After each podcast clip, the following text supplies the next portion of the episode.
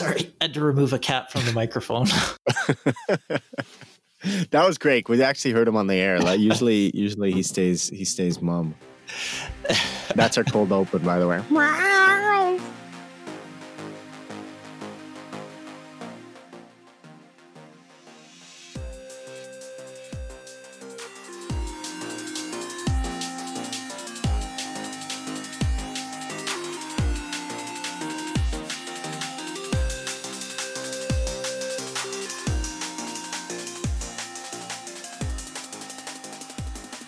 Hey, everyone, and uh, welcome back to Endurance Innovation. Uh, it's another Andrew Michael show today, and uh, we're back at playing armchair sports psychologists.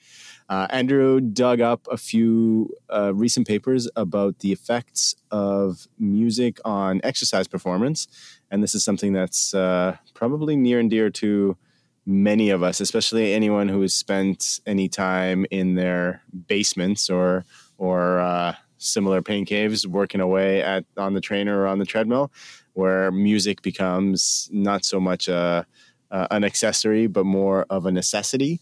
And uh, there's some real good evidence to support plugging your ears with stuff as you uh, hammer out the intervals. Yeah, and we were talking about swearing before. Um, that was a fun conversation, but uh, just talking about the effects that uh, it, it, acts as a painkiller and it acts as a distraction for you. So it got us thinking, well, what else is there? What other common methods do people use to either push through that the end of that really difficult interval, or if they're looking to extend a workout that would otherwise be painful? Um, and a lot of these things end up being, I would say, fairly intuitive you probably don't want to sit on a trainer for four hours staring at a brick wall. Um, not my idea of fun. Maybe maybe it provides mental strength. Maybe it's a time to meditate. Um, for me, it's a time to explore the deeper recesses of the Netflix catalog, um, which I feel like with all the indoor riding that everyone's been doing lately, we've kind of, or at least I've kind of explored all the interesting shows that I'm interested in watching. And uh, kind of run out now. So anyway, I'm scraping the bottom of the barrel there for for entertainment, but um, but it does bring up the question what you know what goes on in our brains? How can we distract ourselves and how can we provide better workouts really? Um, how can we get through those intervals that that we would otherwise struggle with? Absolutely. And uh, a lot of uh, a lot of the limiters that we face in training and in racing and we've touched upon this in, in various episodes are mental a few weeks ago, Erica Gavel spoke about the um, central governor model, which uh, limits mechanical output when there are certain input criteria met and things that generally put us in an uncomfortable state of being, whether or not it's, you know, um, muscle desaturation or, or um, muscle uh, lowered mu- muscle pH or um, core temperature, which is the one that we specifically were speaking about. So there's a whole host of these inputs that uh, our brain processes and then has some control over how hard we feel our exercise is being. Um, and this theory posits that that is the that is the major limiting factor in exercise performance. So anything we can do to trick our brains, to convince our brains that literally we're not going to die, that that things are okay, and that there's there's still a little bit of effort left, uh, is is something that's worth exploring. And of course, her um, her study was around the use of that uh, menthol mouthwash, which uh, again tricked our our brains into thinking that we were cooler than we perhaps were. We we went through a few papers um, looking at these effects, at least for for music and how how you can get through it. So there was um, a couple different ways that you can look at this. So there could be kind of the preparation phase before an event or before an activity. There can be the during phase, um, so listening to music while you're exercising, uh, which has some interesting limitations and implications, I'd say. Um, one area that actually I hadn't even thought of, and apparently not a lot of researchers have thought of either, is uh, listening during recovery. One paper did bring this up as an area that needs to be studied oh, more, oh, but um, but I thought, hmm, that's you know, like if if um, having more blood flow promotes recovery, you know, maybe listening to up tempo music that uh, that does promote a higher heart rate or something like that could aid in recovery while you're you're sitting down and, and relaxing after a ride. Um, so that is pure speculation on my part. There's no scientific basis for that, but uh, but it is an interesting thought. Like, can you improve recovery by listening to music? Absolutely, and there's so many. You know, we we keep talking about this and we keep mentioning it. There's so many stones unturned, and maybe this is this is one of them. So, Andrew, where do you want to start? Well, I think the the good place to start, or the, the best place to start, um, is actually in a paper that looked at sedentary people and getting them exercising and using music to uh, to motivate them and and go through an exercise regime. So this paper, um, which was called "Physical and Psychological Effects from Supervised Aerobic Music Exercise" um, by Madison et al. Um, this one looked at several groups of people who led a sedentary lifestyle, so they were not previously very active. Okay. Um, doesn't doesn't necessarily mean that they were obese or overweight, but um, they were not not people who would otherwise be athletes or consider themselves athletes. So these people uh, were broken up into four different groups. And one of the groups was exercising with music. So this is just aerobic exercise. Okay. And then there was a group that was exercising um, with uh, just the, the control group. So basically, you go into a studio and, and exercise and just do your thing. Now, they, this was a group exercise. So there, there are some psychological effects in terms of being with other people. Yes, certainly. Um, it was also a uh, very much a self selected intensity. So it wasn't like they were on an ergometer or something like that saying do 70% of your FTP. Um, it was just go and exercise as hard as you you feel comfortable doing. So there was a group leader, um, at like a, basically an aerobics instructor, okay, um, that would provide motivation, and they would just be allowed to exercise. So this one was pretty interesting because it actually it it almost lead, leads off as a red herring uh, because they found not a significant difference in terms of the the groups. Um, so there, some of the findings were basically that um, if music does motivate you, then it can be good, uh, obviously, but yeah. um, uh, but the it doesn't necessarily help you derive better or more benefits from the exercise. So um, it can help provide that motivation to get you out there and do it, but it doesn't like the the post exercise or the post exercise regime fitness is not necessarily better for those who exercise with ah, music. Oh, got it. Okay. Um, so it's it's not like it uh, for this group of people and this type of exercise. It didn't particularly help with improving their fitness above and beyond what they would have done otherwise. Um, but that being said, when they're they're part of a study like this, they don't necessarily have the option of you know it's a Tuesday morning at 6 a.m. I don't really want to get up. Um, right. Like you're you're given a time that you have to show up for the study, and and they they complete it then. So motivation is not necessarily captured fully. Um, they can provide it as a uh, qualitative measure after the study, like how much they enjoyed working out, and uh, and they did find an improvement from that.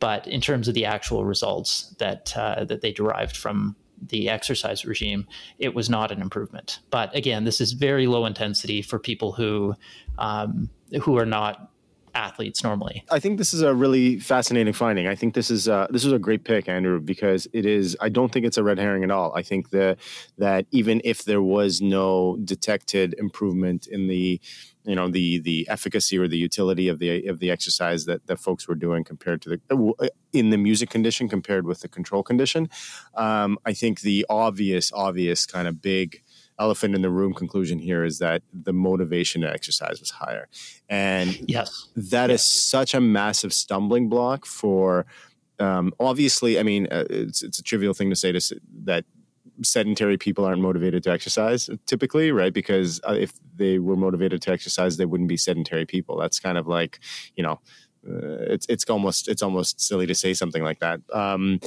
but I would say for my and I'm speaking purely from my own personal experience, I really enjoy exercise I often don't want to go out the door to begin the exercise or to get on the trainer. I am a serial mm-hmm. procrastinator when it comes to this stuff, even though I know full well after literally thousands of experiences with with exercise where I'm, you know, certainly a big fan of it.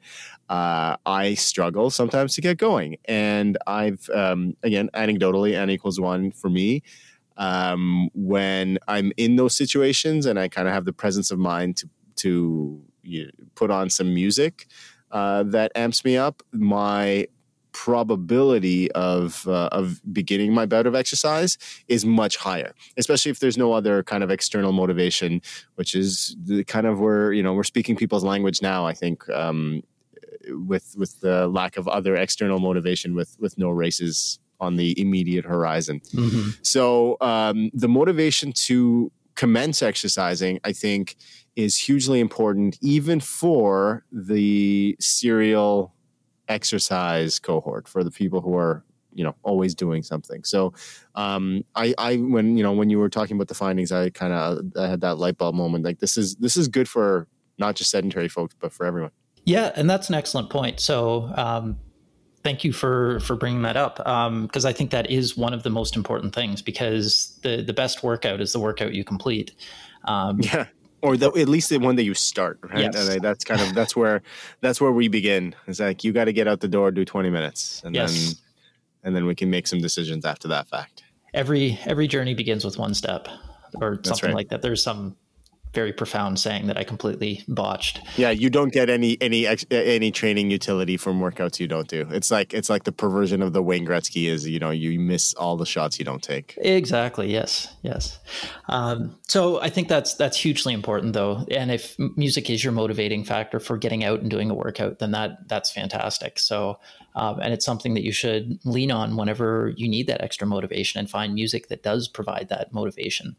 Um, yeah, and in those in those situations, something that I think works for me, and I think it makes it makes sense based on my understanding of of the way this psychological uh, model works, uh, is using music that you associate with training. Mm-hmm. Um, so something that that puts you in that in that state of mind that is familiar and, and again this is this would apply to people who do train quite regularly um, but listening to something that puts you in that train of mind of uh, of training and, and hard work uh, that would make the most sense in terms of selection. You're stealing my thunder here. This is a point from one of the other papers.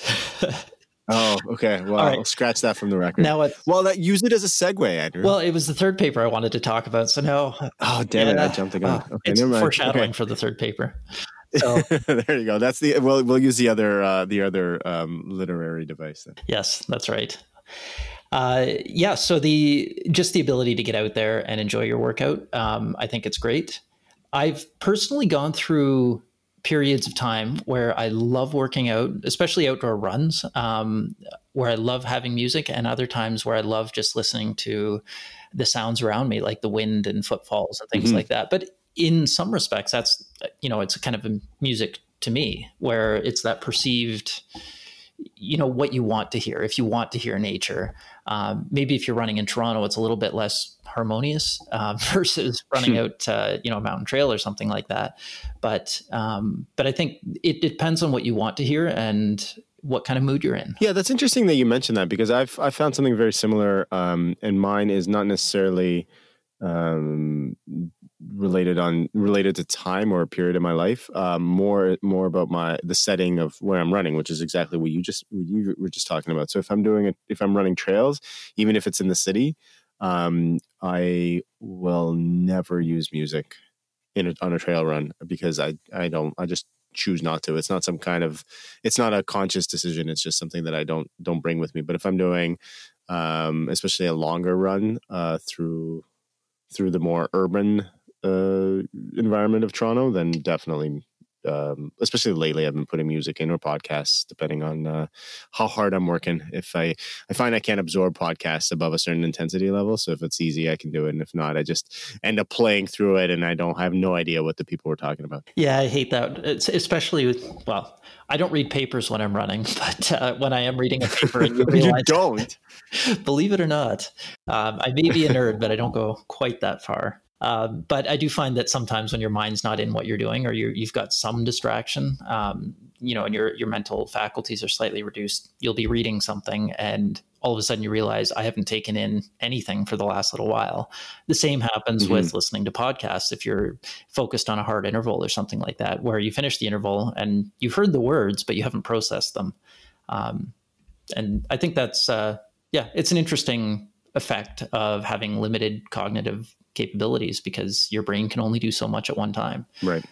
And I think it is, has been pretty well shown that uh, as multitasking, like humans are not well adapted to multitasking uh, because there's a certain amount of resources that uh, go towards shifting focus from one task to another.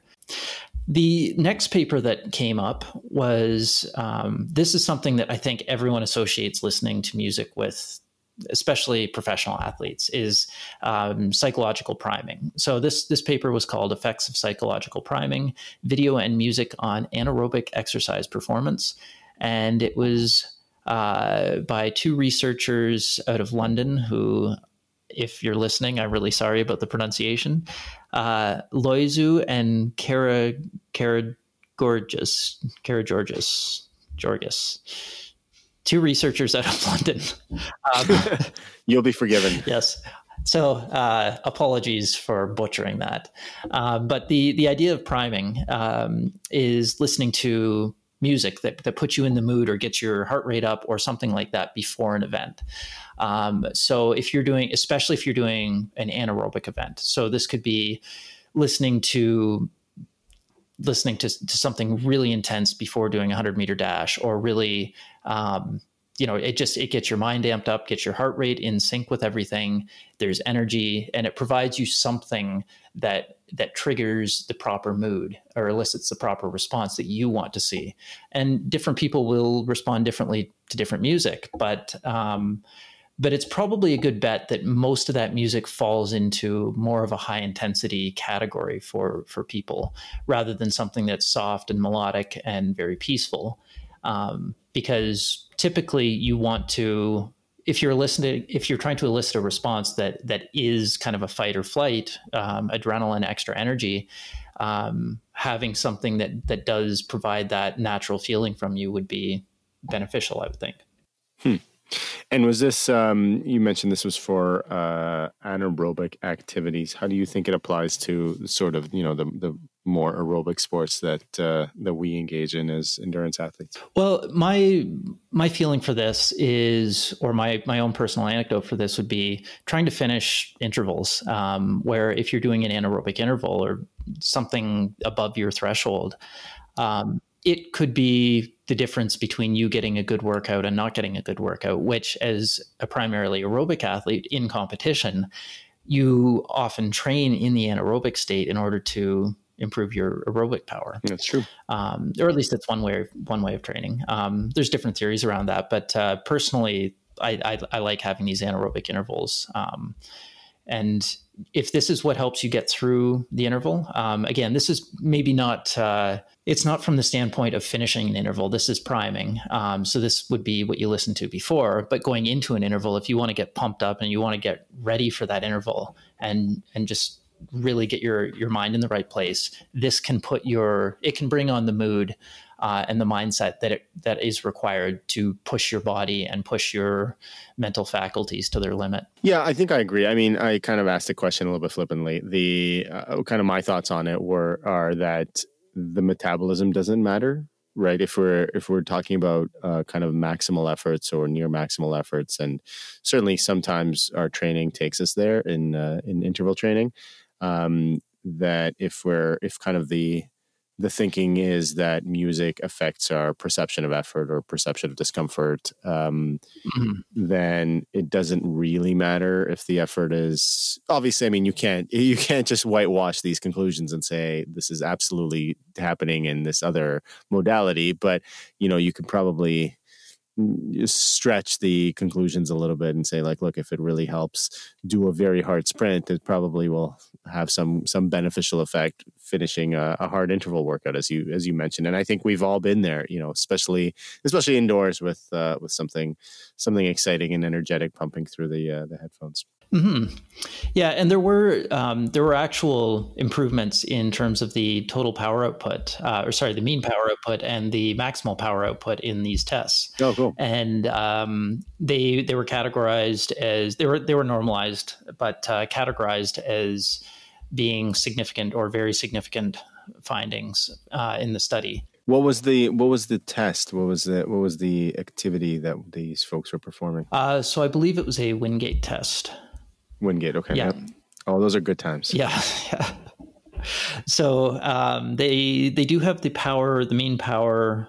Sorry, the the peak power uh, averaged across the participants um, as being approximately five to seven percent improved, and then the mean power is approximately the same amount as well. Okay. Um, so it, it is a it's a, a measurable difference. Mm-hmm. And even if, we, again, getting back to what, what you know that question asked, even if you can't extrapolate the magnitude of the effect, the fact that the effect was that there's a clear signal of the effect is meaningful. And again, I, uh, I this is top of mind for me because I've just been editing the the last episode, the one we did on swearing. If if this this this falls this musical intervention falls under the the category of you know shown effective, um, free, uh, except for you know your Spotify membership or whatever, uh, or your CD collection, um, and uh, and pretty harmless. So I think that's that ticks a bunch of boxes. Did you reference CDs?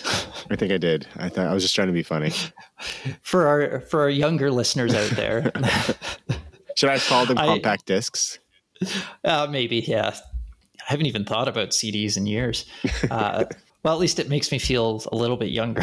there you go. I am. I am. What I'm like a couple years, maybe three years older than you. So that's maybe that's apparently that's that was sh- the tipping point. That's right. That was the uh, that's me showing my age. Uh, one of the things, and as what as as I was scrolling through the study that you sent me, Andrew, I noticed that they included video uh, as well as um, audio only music in their analysis and in their testing.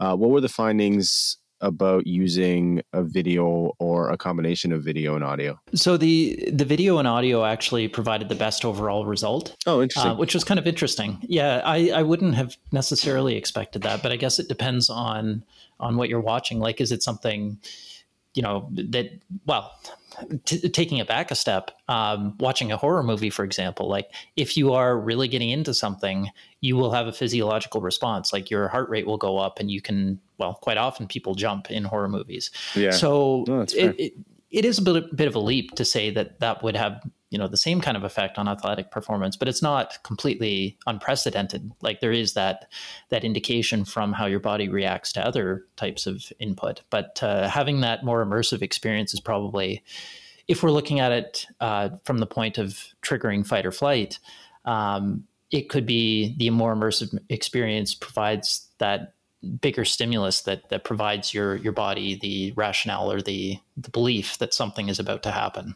Right.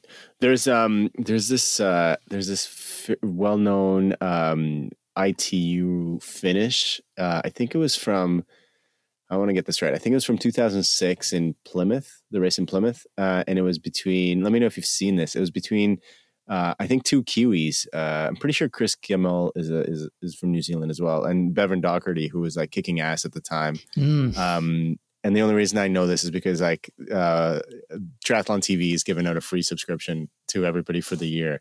So I've been watching those. Where I was when I was riding indoors, I was watching that a lot. Um, but it's uh, there was a video of it on YouTube. I mean, there's a bunch of them um, set to set to music, and it's set to um, uh, it's set to Eminem, and uh, and I I'm a fan of. And this this finish is like first of all, it's a phenomenal uh, sprint finish. It's uh, I, for those of you who haven't seen it, you just go and watch it, and I'll put a link to it. Um, and regardless of what you think of Eminem, it's like it's a really you know kind of a uh, a, a, an amped up uh, an amped up track and that combination when you were started talking about combination of audio and video that was like that's that's immediately the video that jumped to mind. This totally out of this world sprint finish um, between these two guys uh, set to this to this tune that i really like which whenever i and I'm, i've seen it maybe i don't know several dozen times because it's it's one of those ones where like if i feel down i definitely throw on. If i need some motivation i'll definitely put on.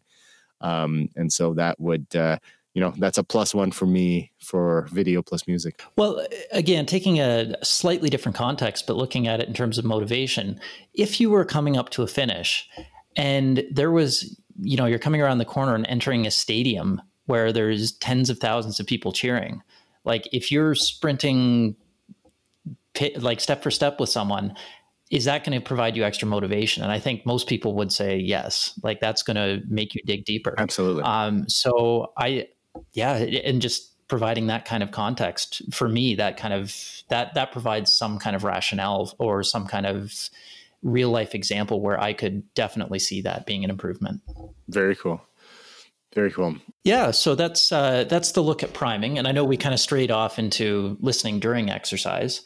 Um, so the uh, the next one I want to talk to or talk about is uh, it has one of the the same authors whose name I can't pronounce. Uh, He's got you twice this this episode. Kara Kara Georges, uh, and there's about five. I bet it is Kara Georges. Yeah, it could be. Um, let's go with that. Uh, forgive us all of our. He, he's a. Uh, forgive us our. You know, our, our Greek listeners will have to forgive us. Yes, or they can educate us. Yes, even better. Actually, don't forgive us. Educate us. That's yes. oh man, that's that's so. In you know in the zeitgeist, Andrew. It is, yeah. Chapeau, my friend. So this paper, uh, it was called the Bases Experiment on Use of Music and Exercise, and it's basically a uh, kind of a, a, review of different papers that have been out there and different studies that have been out there. And I, I thought this one was really interesting to read through because they it's it's fairly short. Uh, it's only a few pages long, but they go over basically summarize data from other studies and summarize findings.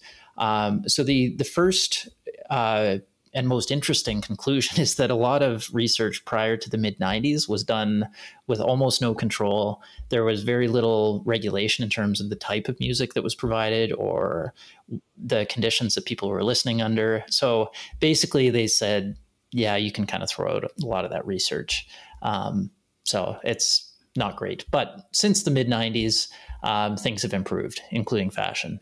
Um, just a complete aside there, but you're you're really you're really uh, you know tossing your hat outside of your ring ring now. yeah, if if I start commenting on fashion, then that's a strong statement. so there were a lot of good findings from from this review, and um, I think the the first and foremost one is that uh, that most people who were who were questioned or were involved in these studies reported some kind of increased motivation. And that's not a surprise to me at all. Like when you're listening to music, it often does give you that extra push that you need to to make it through a workout or make it uh, like we were saying before, even make it out to do a workout. Right.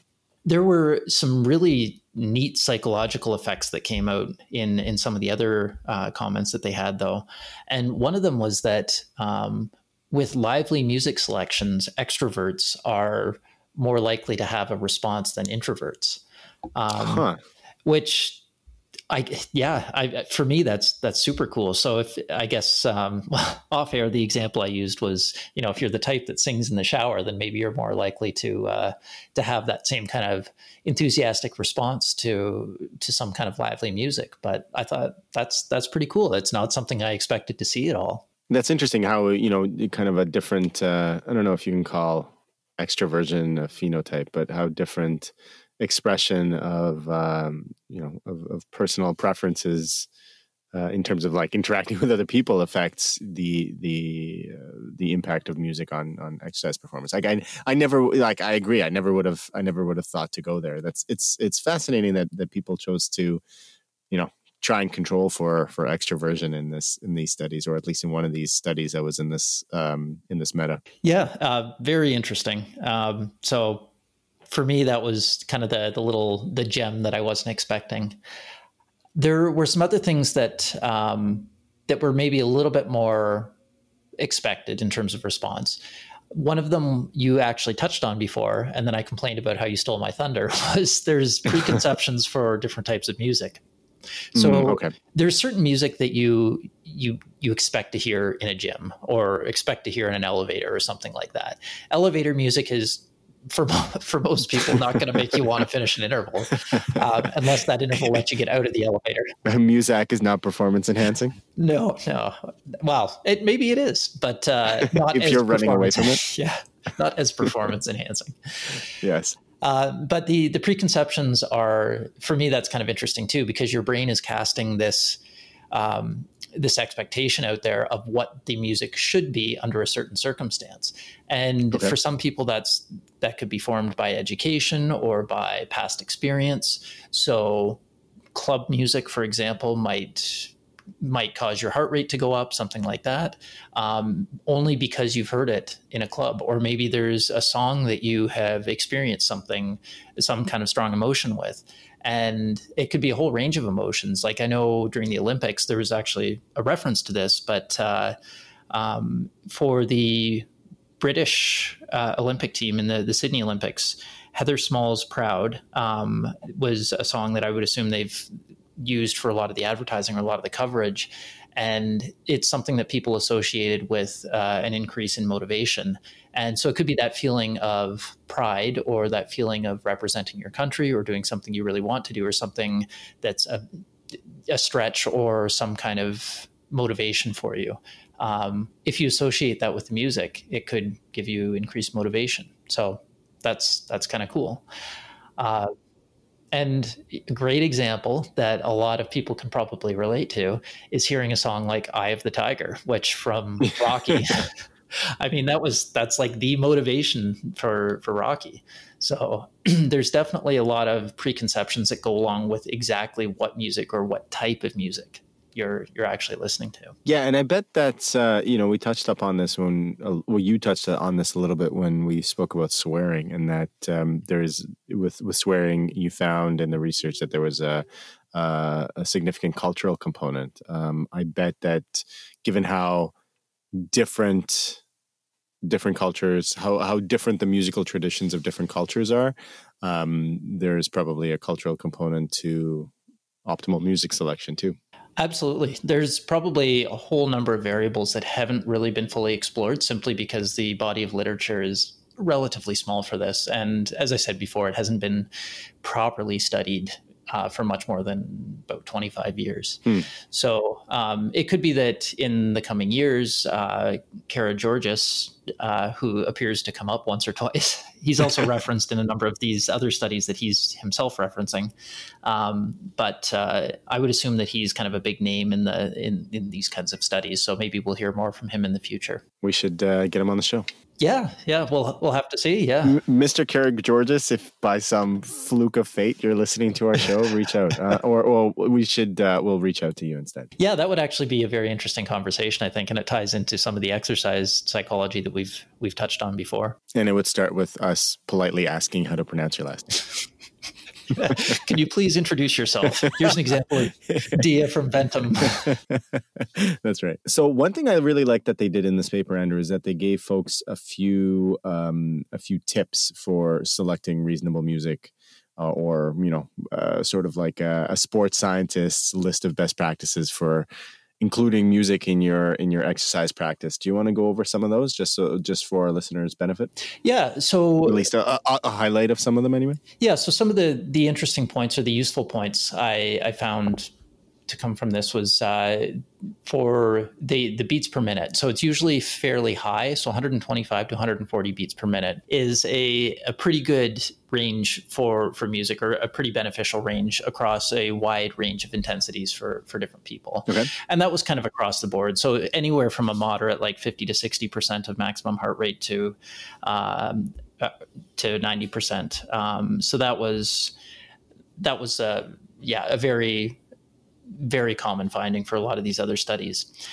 Um, the some of the other points that they make is having a moderate familiarity to the beat uh, is good. So something like modern jazz may not be great. Um, it you may end up tripping if you're trying to run along to the pace. so a little bit harder to follow. Um, but that being said, there are people who are very into it and would respond differently to it than you or I might. So it, it could be the, the music of choice for some people. Um, so I did find that interesting, and it, it, does tie in a little bit to this other topic of, of synchronous versus asynchronous music. Um, so synchronous music is basically trying to time your exercise, so your step rate, for example, to the beat of the music, and having this beat locking or this frequency locking, um, it's actually a pretty common physical phenomenon for a number of reasons. But uh, outside of the realm of just pure physics, um, psychologically, I think it's something that people naturally do. Like if you're playing a song in a gym, most people will kind of step to that song if it's close to a walking pace. Mm-hmm.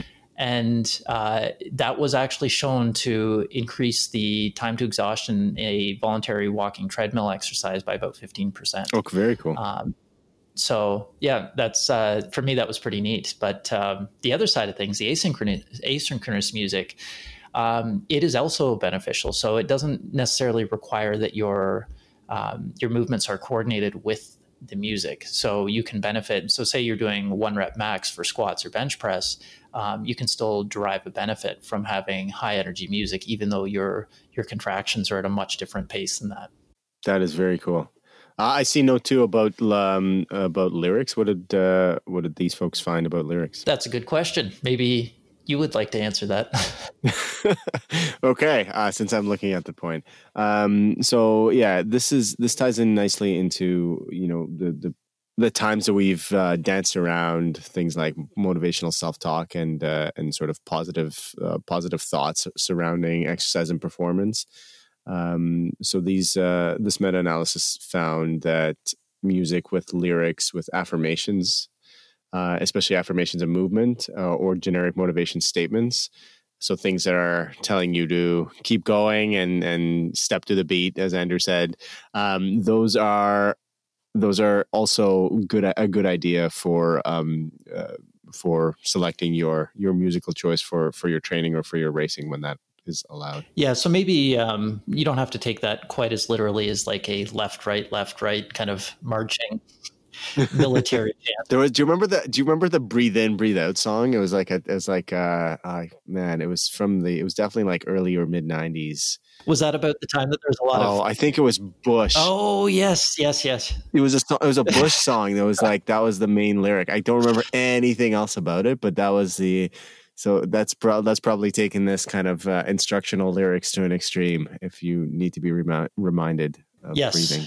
Yes. If, if, if that is the level of guidance you need, then we don't recommend exercise. yes, you have you have uh, more pressing medical needs. I, I think the the other one, and this this kind of triggered something for me, something deep down and very passionate. Um, but the the point that they brought up is that you should always make sure that you're using music in a way that is safe and not compromising any kind of safety or awareness of your situation. So on a treadmill, you can listen to whatever as long as the person next to you doesn't hear it.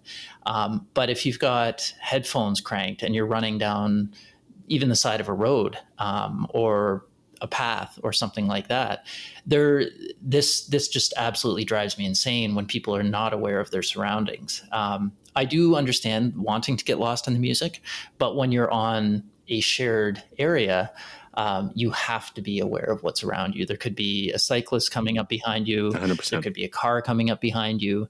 Um, in Alberta, there could be a bear coming up behind you. Um, all of those things you probably want to be aware of, um, if not for your own safety, at least to be courteous of other people. For the safety of the bear and the bear, yes. Um, no one, no one wants an encounter with a bear. So for me, I've, I've seen a number of people guilty of this, and occasionally I've been guilty myself. So I don't want to be uh, preaching from a soapbox too much, but it is something that does bother me where people, especially cyclists who are sharing the road with cars, um, I see a number of them with earbuds in where they have very little awareness of what's actually going on around them. Um, and for me, it, it, becomes extremely passionate because cyclists, um, in some cases, are a little self righteous. Uh, and I think a lot of car drivers would say that, but um, at the same time, a lot of car drivers aren't aware. A lot of motorists aren't aware or d- don't give cyclists the respect they deserve. So it is a two way street. And if, as cyclists, we want to be respected on the road, we need to respect the road itself. Yeah, I totally agree. I think for me, the the the greatest um, transgressors here are the cyclists who um, who are who are operating with impaired hearing um, because you know whether or not they're sharing uh, you know a path with other cyclists or runners, or whether it's it's like a rec path or or a motorway, um, I think they have a very high duty of care uh, because you know if it's a motorway if it's a motorway they're really you know it's really their own safety that's that's most at stake um, and if they are uh, sharing the the sharing a path with people who are moving slower than them then it's the safety of others which i think is even more you know um, a bigger deal if if you cannot hear what's going on. Um, certainly runners to some extent too who are who are totally oblivious. There are some products out there that uh, that um, help with this. There's a uh, Aftershokz is a company that that comes to mind. Um, they make a bone conduction uh, headphone set of headphones. I actually own a pair, which my toddler just dis- destroyed because he it, that's that's the age that he's in. So Aftershokz, if you're listening, I hope you have a, a warranty replacement program.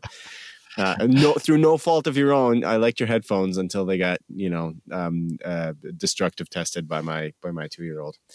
Um, well, that's useful test data for them, maybe. Yeah, yeah. Do, does not resist toddlers. Does not. Yeah, is not is not toddler proof. That can be part of the IP rating. IP sixty seven, not toddler. That's right. That'd be like IT ninety nine. Um, but yeah, their uh, their their technology is really interesting. I mean, you you definitely give up a little bit of sound quality um, to hear the outside world, but I think it's a it's a small price to pay uh, for you know not getting eaten by a bear. Yeah, actually, I hadn't expected to talk about this at all, but I actually have a set of the Aeropex uh, headphones as well. And I absolutely love them because it does keep your ears open. Mm-hmm. Um, they're not, uh, there, there's a bit of distraction and kind of, it's kind of the, uh, the bar or club effect where, you know, everything's louder. So it takes a louder noise to make you aware, but it's not like you're actually preventing sound waves from getting into your eardrums. So the, the base stim- stimulus is there and it's not preventing you from hearing someone coming up behind you. Yeah. But I, I will say I was so surprised when I listened to them because I'd heard about the terrible sound quality in some of the early generation bone conduction headphones, but these like they're not it's it's not the same as having high end over ear noise canceling headphones, but it's not bad. Yeah, it's not bad.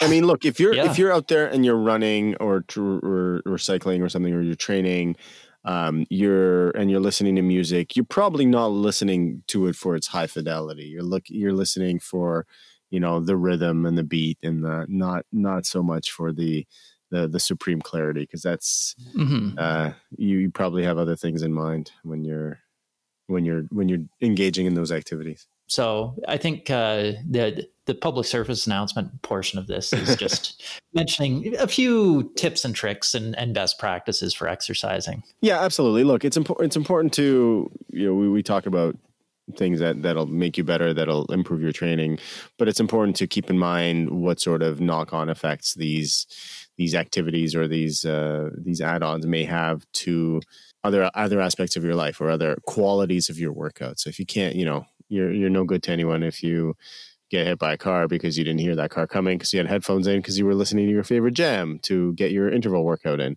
which you probably shouldn't be doing on a on a motorway anyway or a busy motorway. Mm-hmm. Um, so you know it's it's certainly important to be like safety's got to be paramount in, in anything that you do and uh, and having your ears obstructed is not something that's going to improve your safety and that's i mean look that's one of the reasons probably the, the primary reasons why headphones are not allowed in any triathlon competition. Um, I think it's it goes without saying that that's uh, it's it's a safety concern. And then in a lot of even running events, um, I know in Canada our our rules are quite permissible, but and I could totally be getting this wrong because this has been a long time since I, it kind of crossed my mind. I have never run. Um, um, a U.S. Uh, event that's been ratified by their governing body, but I believe the the big races and Andrew, stop me if I'm misspeaking here, or, or listeners, please correct me if I'm wrong. I don't know whether or not to stop you. yeah, I believe that those races do not allow headphones either for, for, for running races. At least some do not. Some do not, because I have definitely seen that in in rule books in the past. I know that I have seen a number of marathons with permissible headphones, but um, okay. that that surprises me a little bit. But uh, it is something I've seen in the past. So you're right; it could be just Canadian events, but I I don't necessarily agree with it. But also the counter argument is that in a marathon, fairly early on, people get separated out by their abilities, and then you don't end up passing a lot of people. Um, or at least not at a very high rate of speed. You're also not sharing the road with vehicles typically. Typically, marathon, like running races, are run on closed roads. Um, and there is no, yeah, and the speed factor is the important one because in a cycling race or in a triathlon, bike leg, if you are, even if it's on a closed road and if you're at 40 to 60 kilometers an hour down a hill, you know, there are there's potential for very serious bodily harm, even if there are no vehicles to interact with.